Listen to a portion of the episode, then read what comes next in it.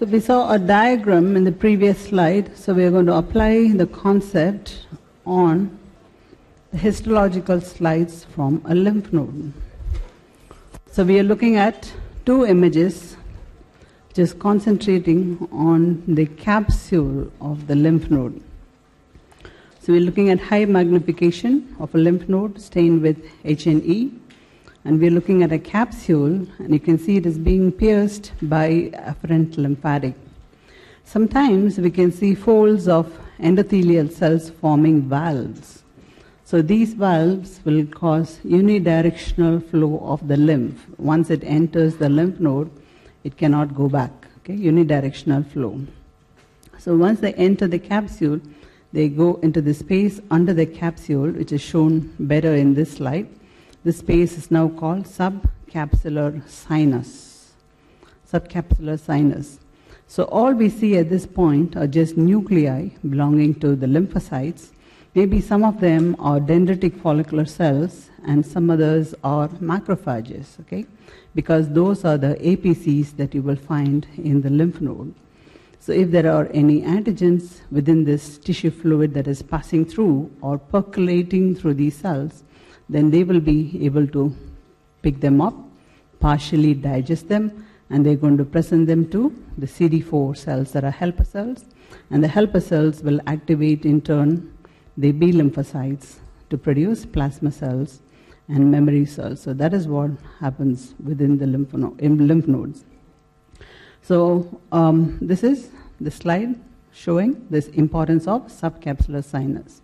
Now this is also important um, in spread of cancers because anytime you have tissue fluid entering a lymph node, this is the first place that will either contain whatever debris or cancer cells will lodge in this region and proliferate.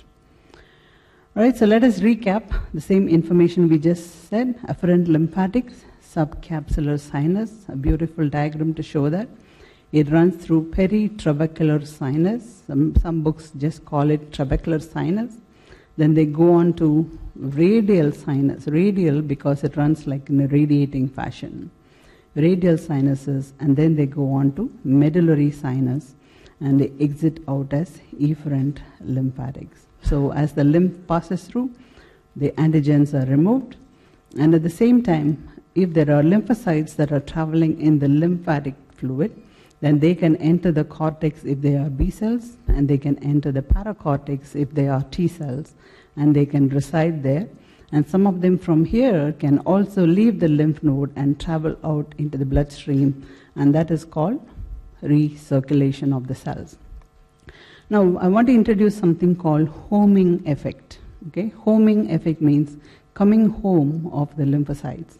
So, lymph, lymph node is where the lymphocytes live. So, how do they enter the lymph node? Is through these high endothelial venules that are found here.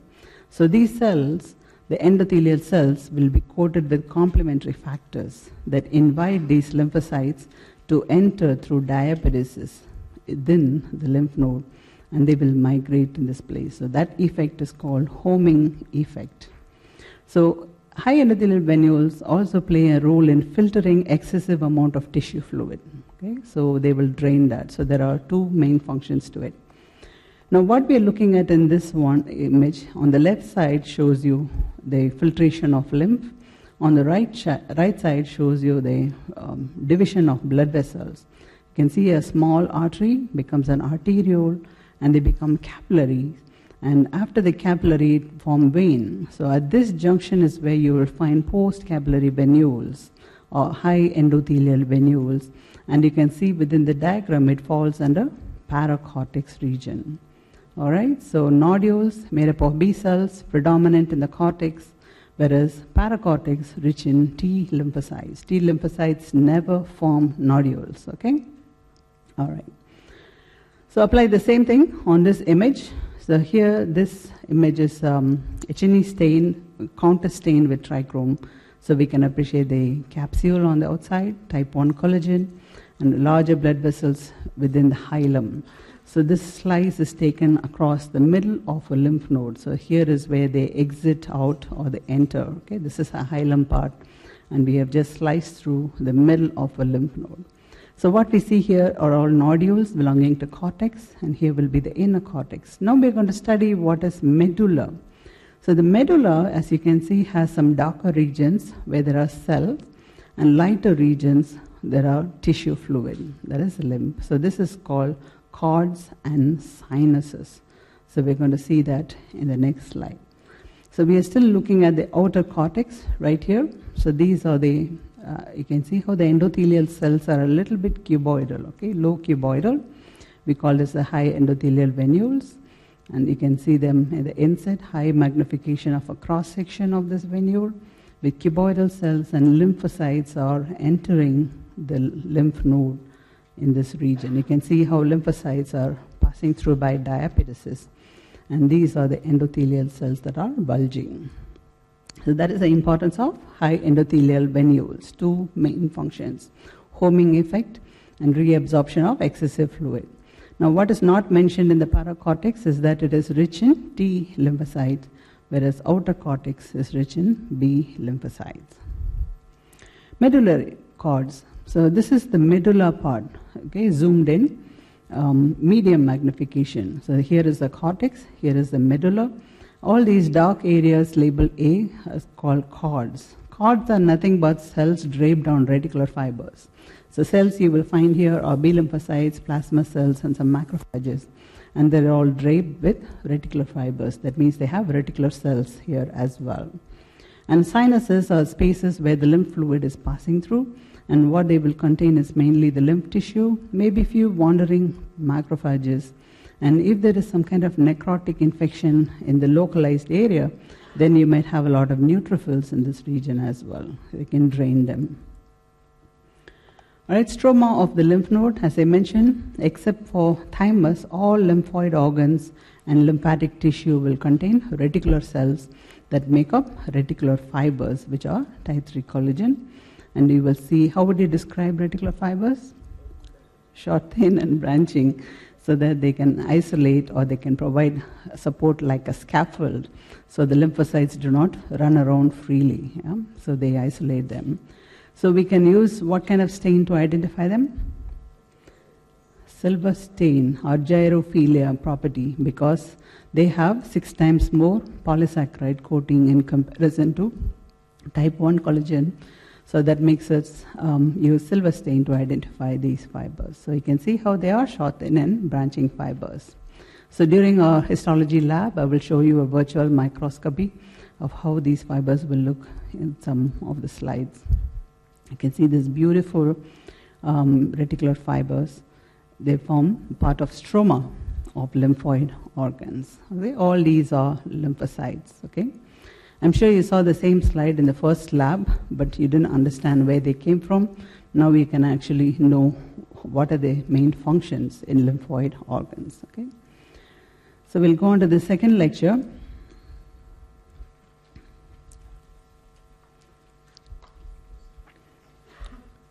So we will study the spleen. We'll take this for participation. So let's click in. We'll study the spleen and the tonsils.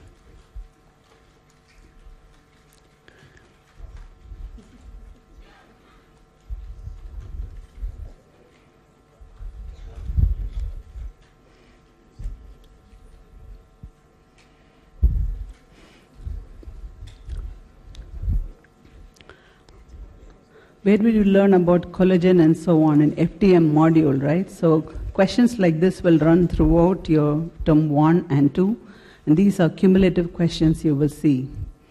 So there are things that you cannot afford to forget. Yeah? Epithelial cells, desmosomes, semidesmosomes. So those are kind of cumulative questions you can expect from uh, histology from FTM all the way in your CPR GI module, DM module, ER module, types of capillaries. You will see it again and again. All right, so this is a cumulative question. All right, so let us. Okay, well, we still have some type 1 and 2 in the class. They're probably asleep. Wake up. So let's go on to spleen. Now, spleen is the largest lymphoid organ. It is located in the posterior abdominal wall um, to on the left side across the ribs 9, 10, and 11. Okay, so this is spleen right here. You know, the spleen, um, if you make a fist, that is the size of spleen. So normally that should be the size of spleen. And sometimes it could enlarge towards the right iliac fossa. So you'll feel a huge solid spleen when it is enlarged. Right? We'll talk about that in a bit. So what is the function of spleen? What was the function of a lymph node we just saw? Filtration of lymphatic fluid, tissue fluid. Filtration meaning it's picking up the antigens from the tissue fluid. What does spleen do? Spleen filters blood. It will filter all the old erythrocytes and platelets, and they can also filter the antigens, so thereby producing an immune response. So, filtration of blood is the main function of spleen. So, spleen, as I mentioned, is located quite up here, and you can see how it is being supplied by this artery called the splenic artery. The splenic artery will enter through the hilum of the spleen and it will produce branches that run along the capsule of the spleen. So, if you look at spleen under low magnification, you can see this is a histological slide, H&E stain. Outside, there is a box that indicates the thick connective tissue capsule. So, along which, where the splenic artery will give its branches and they will run around the capsule. And then the capsule will send in connective tissue septae inside, and these are in boxes here called the trabeculae. So, trabeculae is nothing but connective tissue capsule that carries the blood from outside to the interior of this organ or into the parenchyma of the spleen. Okay? So, what is striking in low magnification? Can you see these rounded areas which actually look dark? Right? See, if you take a spleen and you slice it, live one, right, and look at it with naked eyes, actually these rounded spots appear whitish because they are all lymphatic nodules, and the spaces in between appear red. So therefore, they are called, these are called the white pulp, and the red areas are called the red pulp. But in the slides, they look kind of opposite, right? So we have to remember that. So these are all the white pulp of the spleen, and here is all the red pulp of the spleen.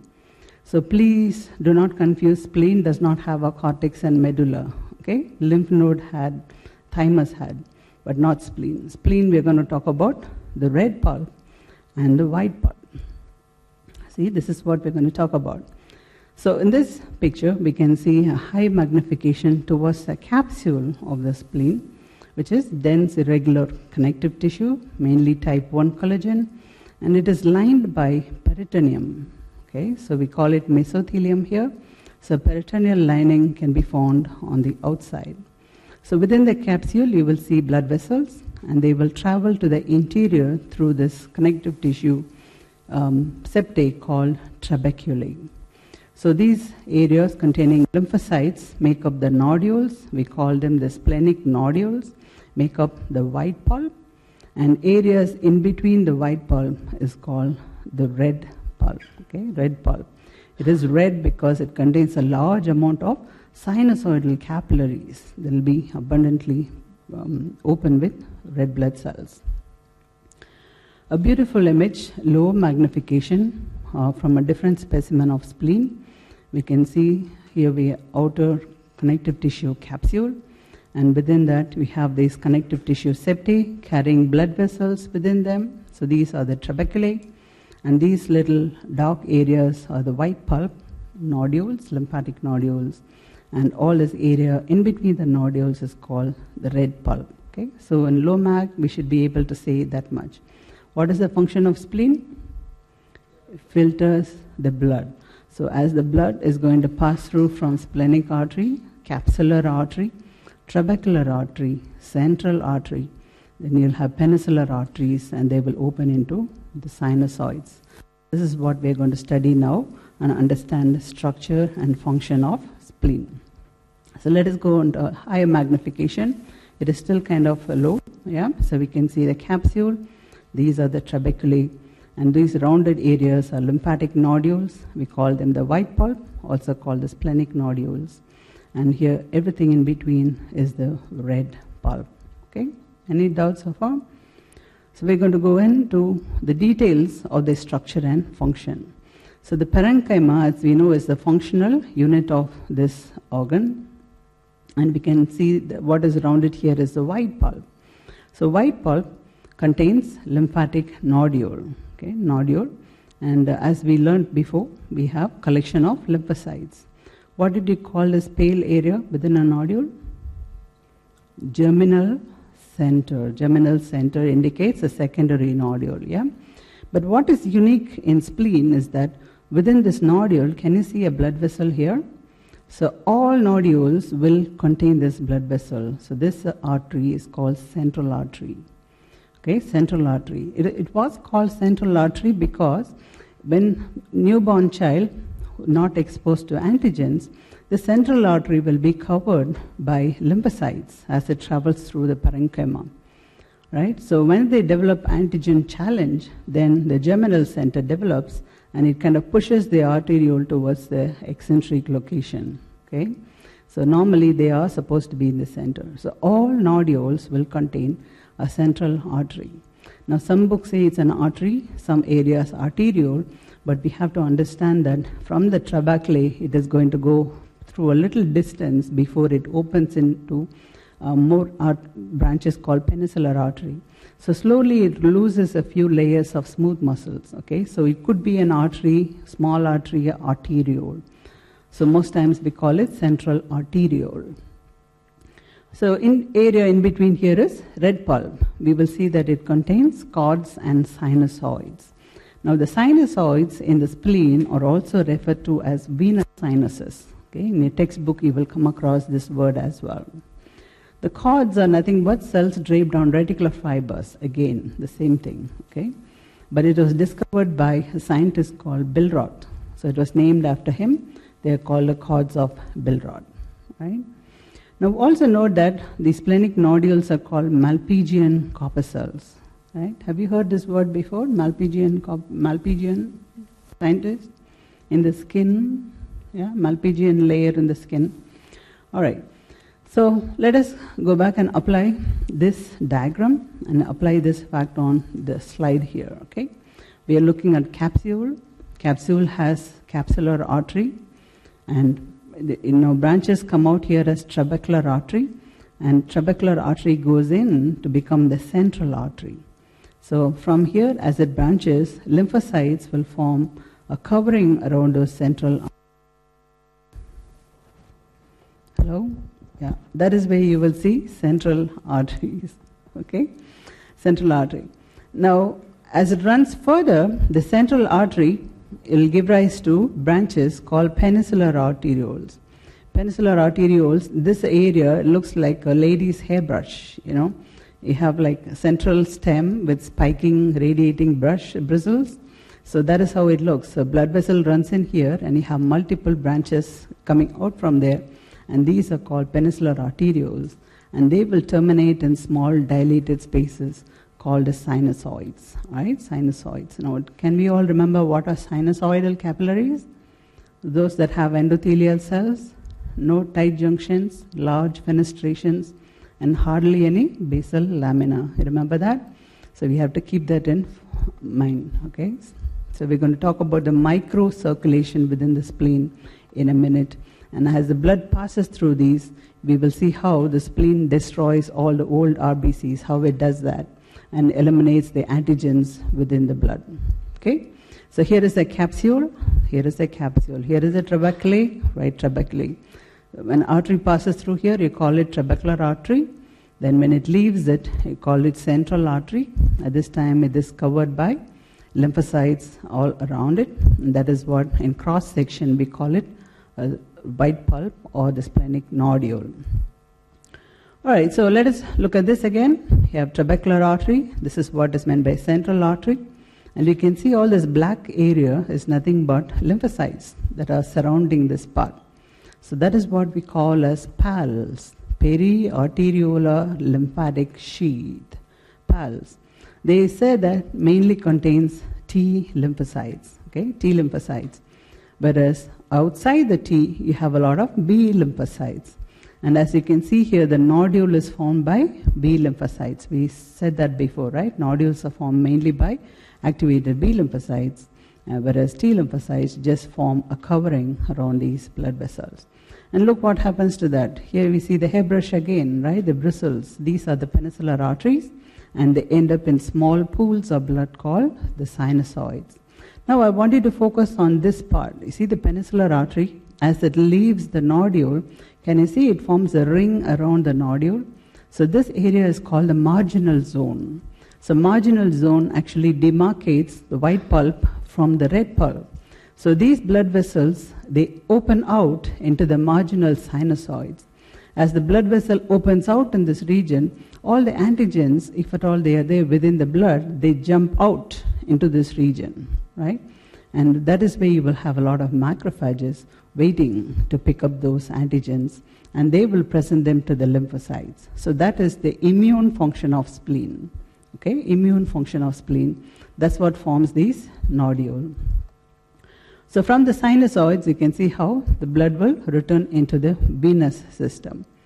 So that is can, that can be explained with this diagram here. Okay. So what is shown off here are all branches as trabecular artery, central artery, penicillar arteriole. Okay, so with the emphasis is on the central arteriole. So let us identify them in images, which is pretty simple. I'm sorry this white line is missing in your handouts. Okay, so that's what is outlined in white is a marginal zone. So I've described what is the importance of marginal zone. So the central artery will be spiking, will give rise to spiking branches called the penicillar artery, and they will now open into the marginal zone. And we have abundant macrophages lined up in this region to pick up those antigens that are released into the sinusoidal um, spaces. Okay, so this white area is a nodule with marginal zone. What is this structure at the pointer? Central arteriole. Okay, central arteriole. So please remember in spleen, all nodules will contain central arteriole. So high magnification, that's how we can identify or differentiate slides of spleen from other lymphatic um, areas. All right, so the image on the top, we have seen it before, yeah, again and again, same thing, white pulp and red pulp. But what we are looking at in the bottom is the red pulp. It is stained with silver nitrate, so we can see the reticular fibers that are actually forming a wrap around the capillaries at this point, okay?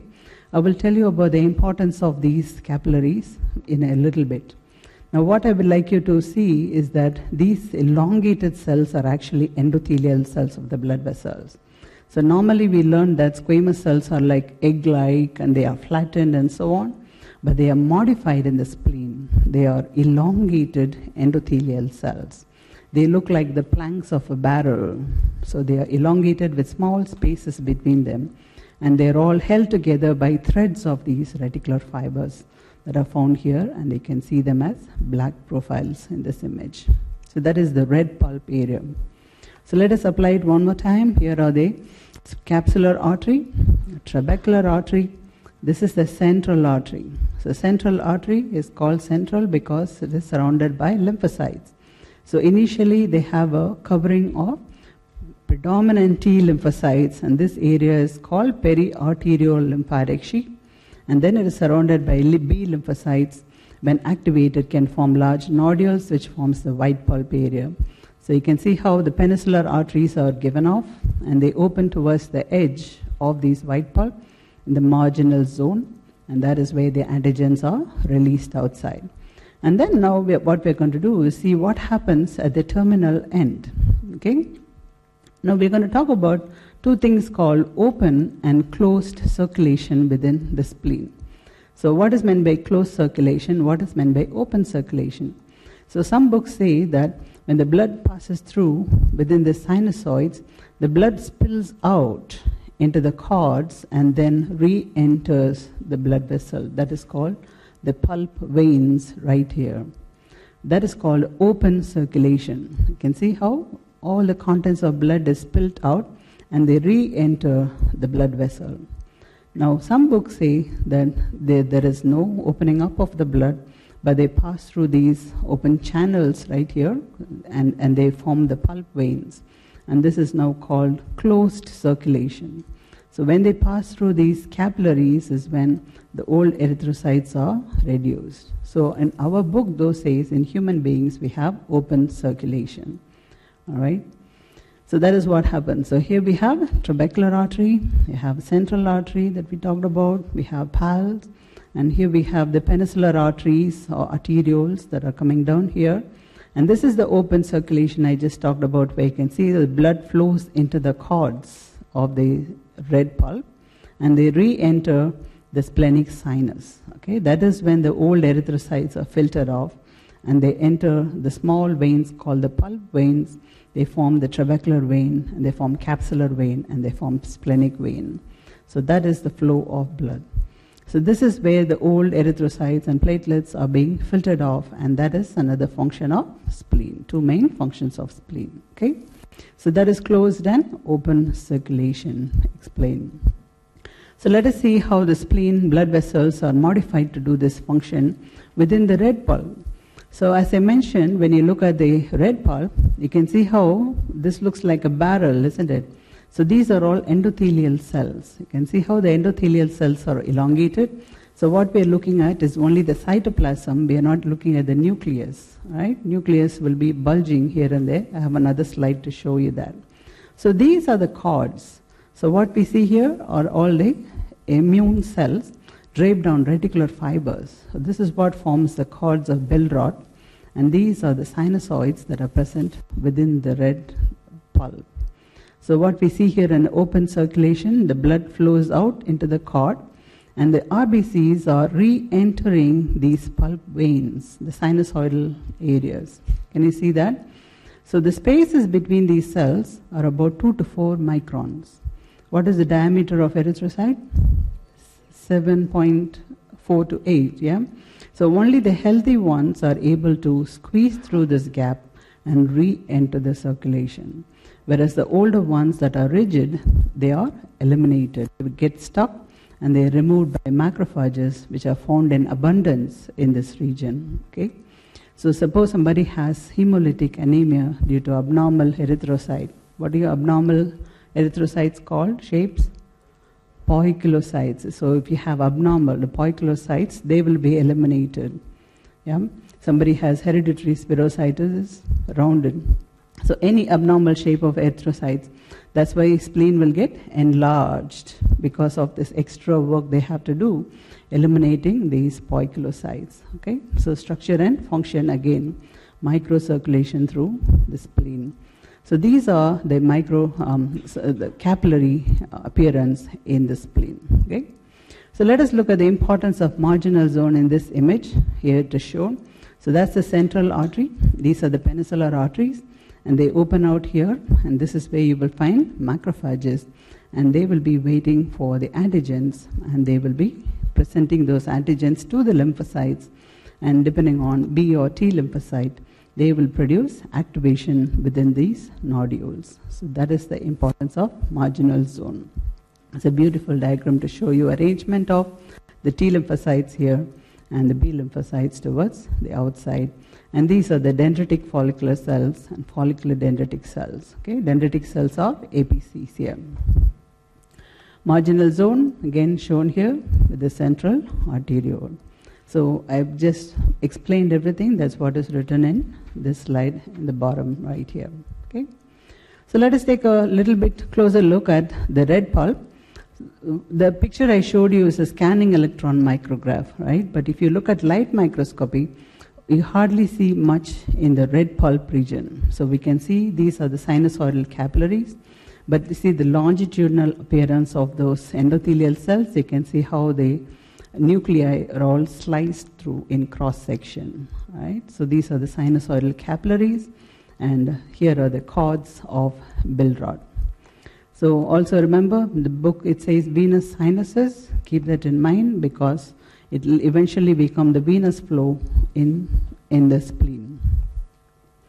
All right, so we, we described how the old erythrocytes are removed when they pass from the cords back into the blood blood vessels at this point. Right. So planks of a barrel, that's just the appearance of endothelial cells. And note that these endothelial cells are called littoral cells. If you come across this name somewhere, it is in spleen. Littoral cells are elongated endothelial cells, classically have this appearance in spleen to do this function with a gap of 2 to 4 microns. So these little wire-like fibers are the reticular fibers which make up they hardly any basal lamina kind of thing around those blood vessels. They just keep the endothelial cells close together where, where the red blood cells and other cells can walk in and out of these blood vessels. So that is microcirculation. It's a beautiful image again of the red pulp. I have just described the appearance of them. In the next image, we can actually see the endothelial cell nuclei within. So these represent the open and closed circulation arrows that shows how blood flows out into the cords and back into the blood vessels. All right, so this is a nice picture that shows you um, the capillaries that are found in the spleen, in the red pulp. Can you see these bulges? These are the endothelial cell nuclei. The rest of them are the cytoplasm. So they are elongated in this case. Beautiful appearance of splenic capillaries. So these are all cords of Billroth. Okay? So structure and function, if you just look at it, you just imagine how the blood is flowing through these and old erythrocytes are removed and antigens are removed in the marginal zone. All right, so that is all about the spleen, and we'll go on to the tonsils. Now, tonsils are a simple definition lymphatic tissue that are lined by epithelium. As simple as that. Okay? So we're going to see that there is collection of lymphoid tissue around the oropharynx. So it protects that passage from a lot of antigens that are entering the respiratory tract or the alimentary tract. So we're going to have collection of lymphocytes in this region, right? So all these collection are lined by epithelium in this region, and we will look at it in detail. So oral cavity and nasal cavity around that region. So I have a little diagram that is drawn here. We have two palatine tonsils, one nasopharyngeal tonsil or pharyngeal tonsil is not actually in front, it's behind this uh, uvula. Okay, so it's right behind, it's right here towards the back. So that will be the nasopharynx. And uh, behind in the tongue, the back here, are the lingual tonsils. So if we just draw a line around them, that forms a ring, and this ring of lymphatic tissue is referred to as Waldeyer's ring. Waldeyer's ring.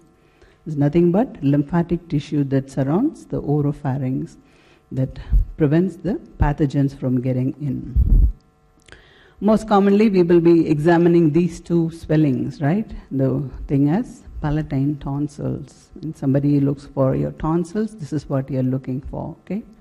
But if you have a little child coming with open mouth breathing and they are not able to breathe through your nasal passage, probably will think of nasopharyngeal obstruction. So we will see that in a bit.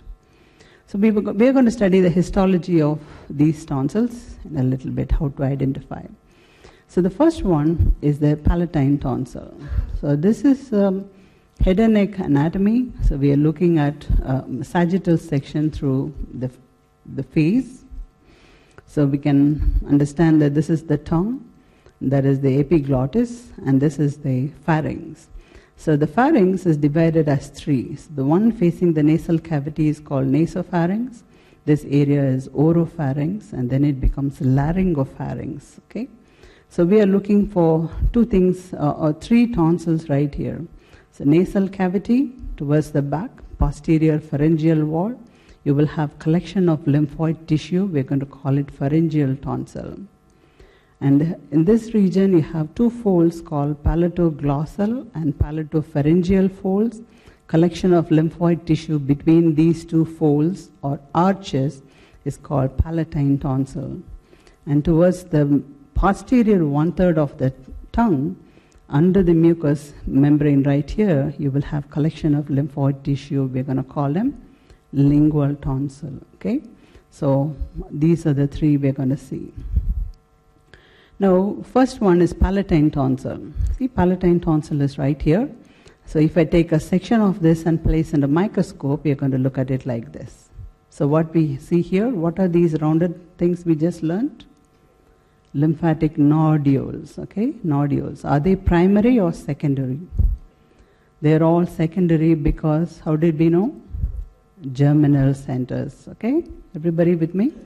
So, these are all lymphatic nodules and this is lined by epithelium because here oral cavity is lined by epithelium. What kind of epithelium lined the oral cavity? Non-keratinized stratified squamous. Okay, stratified squamous, non-keratinized epithelium because it's a moist epithelium prone for ab- abrasions. Okay, so same epithelium. Even in this low magnification, we can see stratification of the epithelium. Now, what was classical here is that the epithelium, you can see it invaginates to form deep crypts. Can we see that? So, it's very classical of palatine tonsil. Now, a lot of infection agents can be found in this region, and we do not want the infection to spread to the deeper constrictors of the throat. So, we have a thick connective tissue capsule towards the posterior aspect. Can we see that? Dense connective tissue capsule. So the capsule does not run entirely, it's a partial, or we call it incomplete capsule, anteriorly lined by epithelium, and this is all lymphatic tissue. So this is what we're talking about. So this is palatine tonsil, and these little crypts can be seen with naked eye. If anybody has enlarged tonsils, you look in the mirror, you're going to see these little crypts that are visible to the outside. Okay? Higher magnification of palatine tonsil, you can see the epithelium, stratified squamous, non-keratinized. These are the deep crypts, and we have lymphatic aggregates or nodules. So this is another place we see aggregates of nodules, right? The other two places we saw was in the appendix and Peyer's patches. So here we too we have aggregates of nodules. Okay, so we have the cap or the corona and secondary nodules. Can we all imagine what is happening inside these nodules? When they are exposed to antigens and how the lymphocytes are going to proliferate and produce antibodies and all those things, okay? Right. So, whatever I just said is all written up in this slide to just show you, recap stratified squamous epithelium. You have these deep crypts called the tonsillar crypts, that are classical lymphoid nodules as aggregates and posteriorly you have connective tissue capsule. So that brings everything together for palatine tonsil. So what would you find in these crypts? It depends on the immune status, right? Because if you have a lot of infections, then you will have bacteria and, and pus and so on. So you remember this from the clinical lecture that we had on inflammation. We talked about tonsillitis, right? Just enlargement. And if, if it is with the pyogenic bacteria, then you will have a lot of pus that is um, embedding or lining this enlarged tonsil. Okay? Most times patients don't come to you unless this entire tonsil thing fills up this area and they are unable to eat. Right? So that is when patients come to you with acute tonsillitis. So when you open and examine the oral cavity, you will see this entire thing will be filled with a lot of pus. Right? So this is the normal appearance of palatoglossal and palatopharyngeal fold.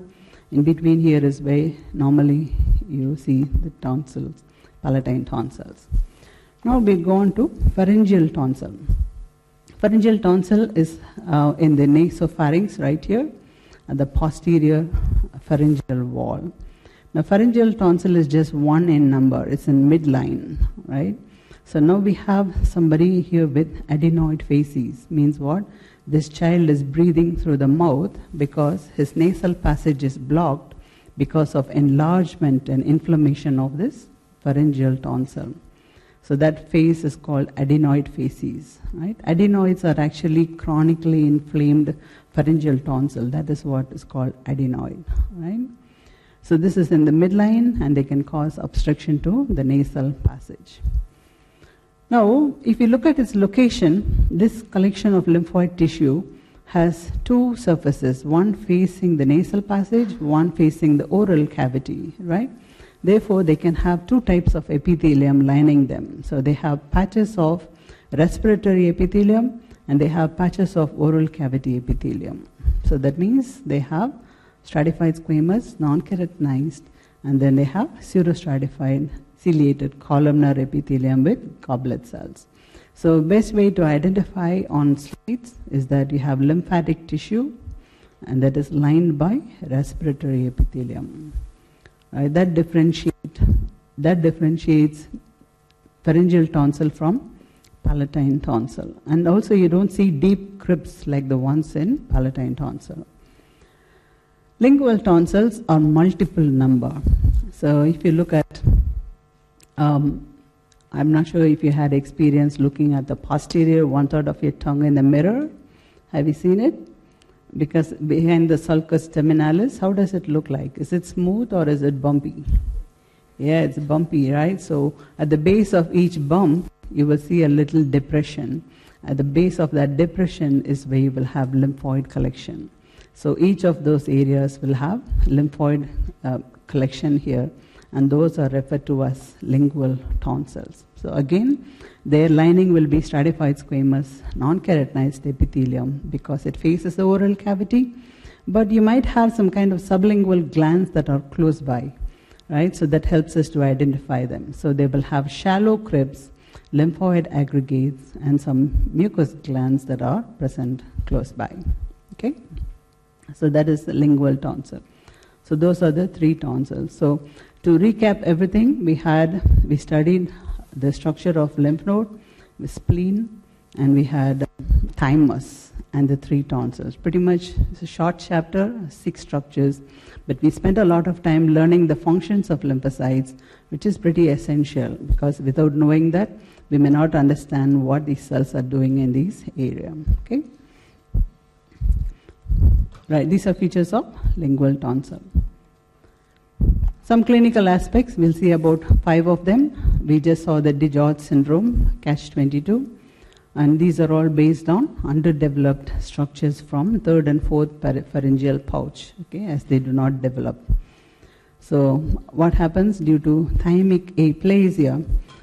We will have deficient T lymphocytes. T lymphocytes are responsible for cell mediated immunity so wherever you look at a lymph node, for example, if you take this as a lymph node, right, which area will be rich in T lymphocytes? Is it the cortex or inner cortex? Outer cortex, inner cortex. Inner cortex, because outer cortex has predominantly B lymphocytes, okay, forming nodules, whereas inner cortex has T lymphocytes responsible for cell mediated immunity. So those cells will be deficient or absent in case of DiGeorge syndrome. So the patient will lack cell mediated immune responses. So that is the importance of DiGeorge syndrome. Now, splenic injury and enlargement.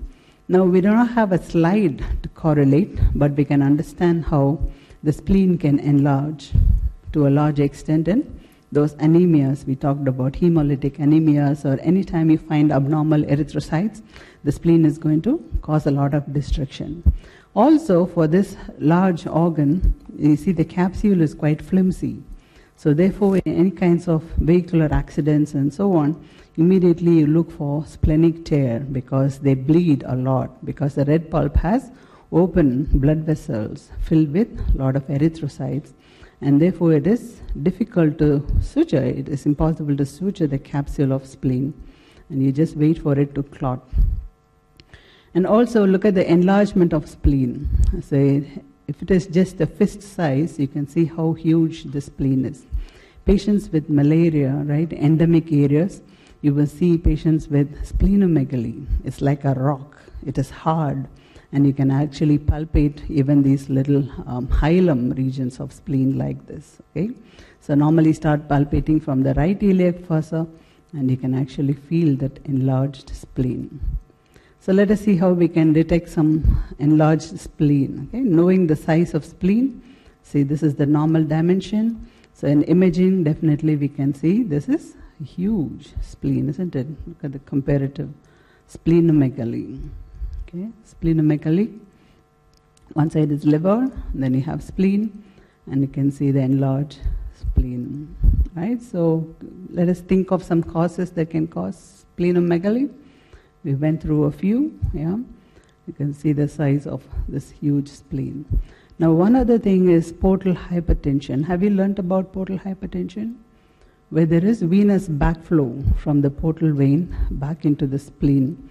You will study about that, and that can cause enlarged spleen as well. Right? So, splenectomy has been done in this patient. Lymphadenopathy. What does adenopathy means? Increase in size. So we are just looking at this bean-shaped structure, which is the lymph node. We can see the cortex filled with B lymphocytes, right? Nodules and the medulla right here. So if you correlate the function, B lymphocytes, T lymphocytes, and then sinuses that is filled with lymphatic fluid. So let us see if we can correlate this, right? Now we have a pathological specimen of somebody, right? Lymph node that's enlarged. And if you look under the microscope, you can see enlarged large amount of follicles. So looking at this image, what can you come, what kind of diagnosis can you come to? There is some kind of a bacterial infection, isn't it? So antibodies are produced in large numbers by these B cells. So this is called follicular hyperplasia.